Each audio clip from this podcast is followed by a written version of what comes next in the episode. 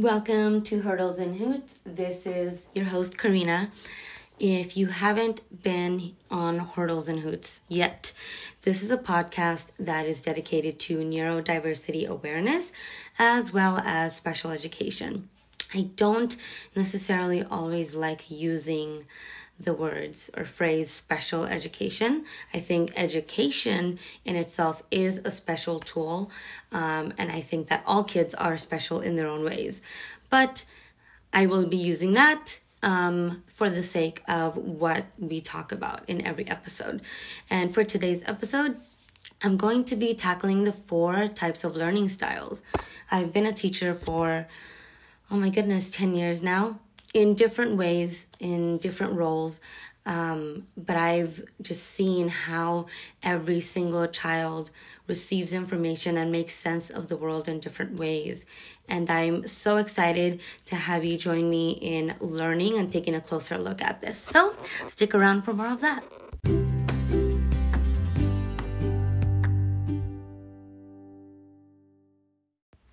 Have you ever had a conversation with someone and you were trying to explain something and you could just see this blank look in their face and you just knew they did not understand what you were talking about. Maybe you pulled out a pen and paper and you said well th- this is what i'm trying to say and maybe you drew a circle and a diagram and a bunch of little pictures on the side and doodles and it ended up looking like your own little picasso. And then they understood it and you probably thought oh my goodness all I did was draw these pictures and then now you understand? I've been talking to you about this for the last 20 minutes. Well, that, my friends, is what happens when you are dealing with a visual learner. So, if you are a visual learner, it means that you understand things when you have pictures and diagrams included in the information that's being presented to you. You might be someone who thrives and gets excited to make a PowerPoint for presentation for work. Or maybe you just make one for yourself for fun in order to make sense of information.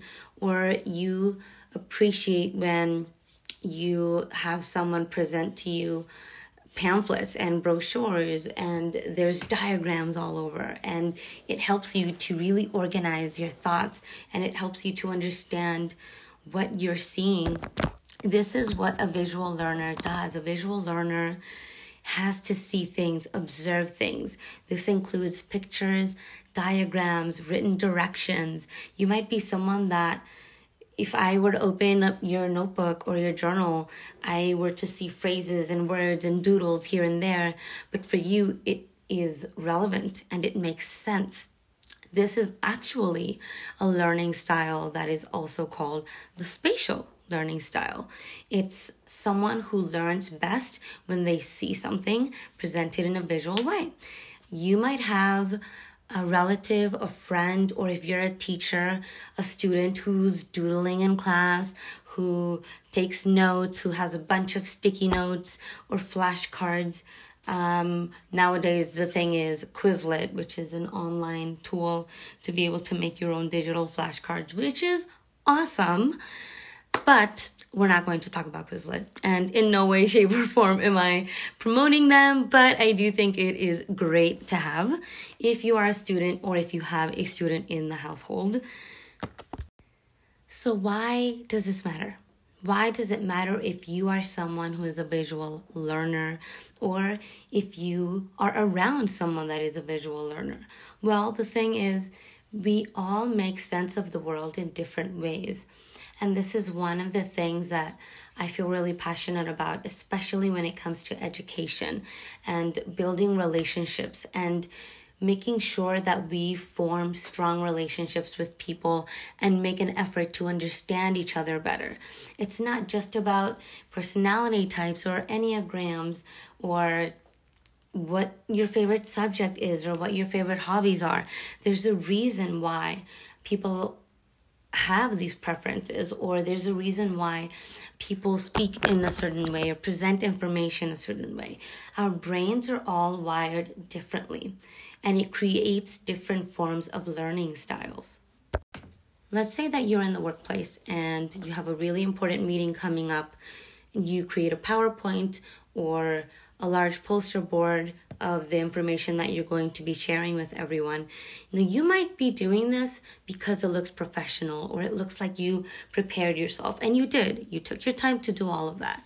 But what you might not have thought about is that you might have a coworker who absorbs and understands and retains information best through visuals, and you are doing them a favor. You are actually um, honoring them and the way that they learn.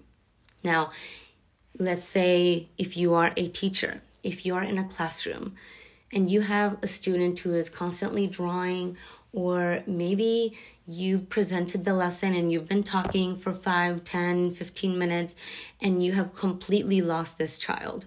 You might ask yourself, what's the problem here? What am I doing wrong? Or I don't understand why this child is not engaged. I'm showing the math or I'm showing the vocabulary words up here. I don't get it.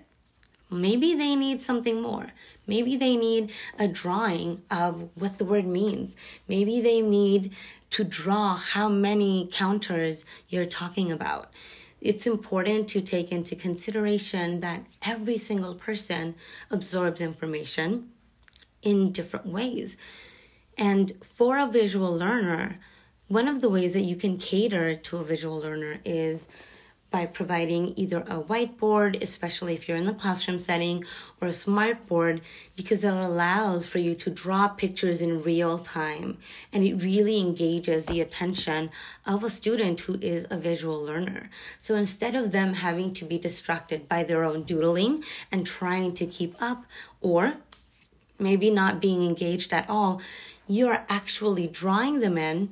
They're learning in a way that their brain completely understands and you are able to feel that you reached that student and they understood the concept or the lesson for that day. Now, if you're an adult and you're in the workplace, you might cater to your coworkers by handing out um, packets or providing presentations, like I mentioned earlier. PowerPoint. Maybe you have a poster board and you have everything organized a certain way. You might provide data and then images as well to support that data and show it in a way that's uh, visual, colorful, maybe organized in shapes. And this will really help for someone who is a visual learner to feel that they are not only engaged, but that they are being considered and I think it just overall promotes a diversity of learning. With that said, this does not mean that everyone learns only in one way. There is a combination of learning styles for every person, but some might have one or two that are more dominant than the others. And there are in total seven different learning styles. The first, which I mentioned earlier, is a visual or spatial learner who prefers using pictures and images and understands things spatially. The other type of learner is oral or otherwise known as auditory musical learner, uh, someone who prefers using sound and music. I actually have a friend right now who learns best when she creates songs. We're in the same classes together and she makes up songs and poems and it just completely helps her to retain information. I don't know how she does it. I'm not the best at it. It sounds amazing, but that is her strength and she's able to pick up on things if there's sound and music involved. The third type of learner is a verbal or linguistic learner someone who prefers using words, uh, speech in writing, maybe constantly taking notes, they have to hear something in order to really absorb information. This could be someone that you know who really likes podcasts or um, listens to audiobooks instead of actually reading books through Kindle or in physical form. This can also be someone who prefers to hear the news as opposed to read the paper. We also have a physical or kinesthetic learner who uses a body and hands and their sense of touch in order to make sense of information. We also have a logical or mathematical way of learning. which really emphasizes numbers, systems, patterns, and an organized way of thinking through those different forms. We also have social or interpersonal learning. Uh, this could be a person that really has a hard time studying by themselves, but when they have a study group together, they completely walk away feeling so much better about material. This can be someone that thrives in the classroom setting off of partnerships and teamwork and collaborative work, whether it's experiments or even if it's in writing an essay together. In the workplace, this can also be someone who thrives off of constantly being able to have opportunities where they're able to share ideas as well as listen to the ideas of others and combine that to make sure that their goals are reached or to really get a sense of the overall mission of the workplace or the task at hand. A solitary or intrapersonal person will learn completely opposite of the social, where the preference is to work alone, to self study, to take the time and really set their own pace with absorbing information and then being able to regroup with others and share what they have learned. You might be thinking to yourself, Corina, I already know this. I don't know why I need to hear it from you. You might be thinking, I didn't even know about this and I want to know more. And I'm hoping that it's the latter. But this is why I think it's important to talk about and to know about. And one of the reasons is this does not have to do with only the way that we learn, whether it's academics or in the workplace or how we interact with people, but it is how we represent our experiences. Research shows that different types of learning use different parts of the brain. And in reality, this actually doesn't just affect our learning experience, whether it's in the workplace or in school, it affects how we experience things. So, a visual learner actually uses a lot of the occipital lobe and they're really heightening their, their visual sense. The occipital and parietal lobes manage spatial orientation. And so that part of the brain is in constant use. It's constantly being uh, demanded of because this is a way that a visual learner will really absorb information. And I think that's the key here, right? It's not just about I see pictures and I like drawings and I have doodles everywhere. It's about the fact that it's important to not just hear, see, or read something, but to really absorb it. When we absorb that information and it goes into our long term memory, that's where it has an effect on not just our learning or our experience, but ourselves as a person. The fascinating thing for me about this is we don't even no we're not aware that the brain is is using these different parts to be able to help us make the most sense of the world around us an oral learner or auditory learner for example uses the temporal lobes to make sure that they are listening and hearing the music and the patterns and the rhythms in the information that's being presented to them the right temporal lobe, in actuality, is especially important for music.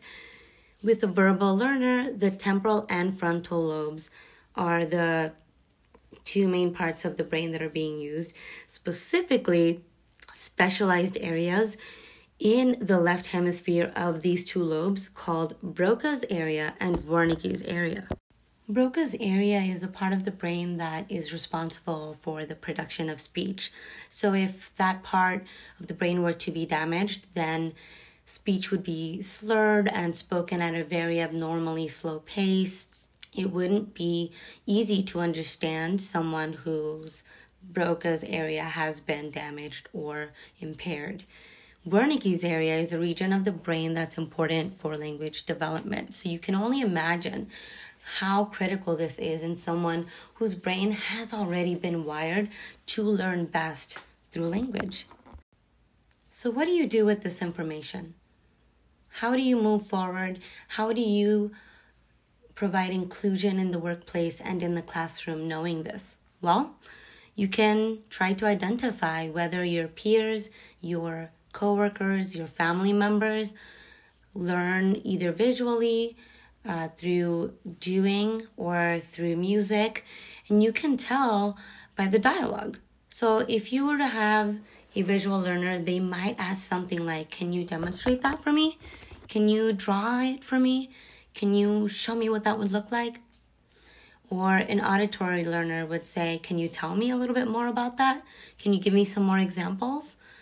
Someone who is focused on language and learns best that way might say, Is there a manual for this? Or do you have a book that you might recommend for me to learn a little bit more about that?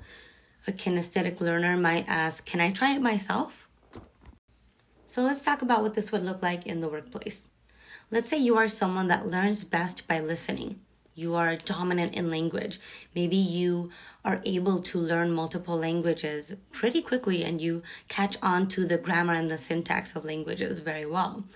Well, you might come into the workplace and talk, talk, talk, talk, talk, talk, talk about ideas and a new project and the different things that need to be done and might not take into consideration or stop for a second to think about your coworker who does not learn the same way that you do, but rather learns best visually.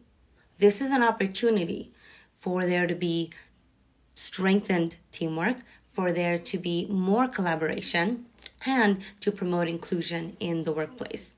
So, what I would recommend in the workplace is if you are an employer or if you hold a position of a manager in some way, shape, or form, to include pictures, symbols, maps, charts for the visual learners to absorb information. A traditional training presentation would work really well for an auditory learner who prefers to listen. They don't need a map, they don't need visuals, they don't need a notebook. They can just listen to you talk and they're good. Someone who is very dominant in their language, they might want maybe an additional text or um, a packet of some sort or something that is written out something that provides the information for them other than just listening to it or other than just images. You also could have an opportunity to create partnerships among coworkers in the workplace by creating more hands-on experiences and allowing opportunities for kinesthetic employees or coworkers to be able to absorb information, develop new skills, or polish up skills that they already have through participating physically. Now more than ever, I think we are definitely entering a paradigm shift where we are considering inclusion more on so many different levels. There's so much that's going on in the world, and I think it is an opportunity to open our eyes into how we in our immediate environments can create more inclusion, can allow for ourselves to understand diversity more. And not just when it comes to race, ethnicity, economic backgrounds, um, religious or sexual orientation, but in neurodiversity and in the different ways that our brains are wired in order to understand each other better. With all of that said, it wouldn't mean anything if I myself wasn't applying this, right? So, if you are listening to this and you are an auditory learner, great. You were able to absorb this information. But what about if you listen to this maybe halfway through you were like, I don't think I can listen to more of this. I've got you covered. I do also have an Instagram for Hurdles and Hoots, and I will go ahead and put it into the link for this episode so that you can go ahead and follow along there as well. I do provide images with um, brief captions just explaining uh, what an episode is about and bringing and presenting new information around neurodiversity and special education.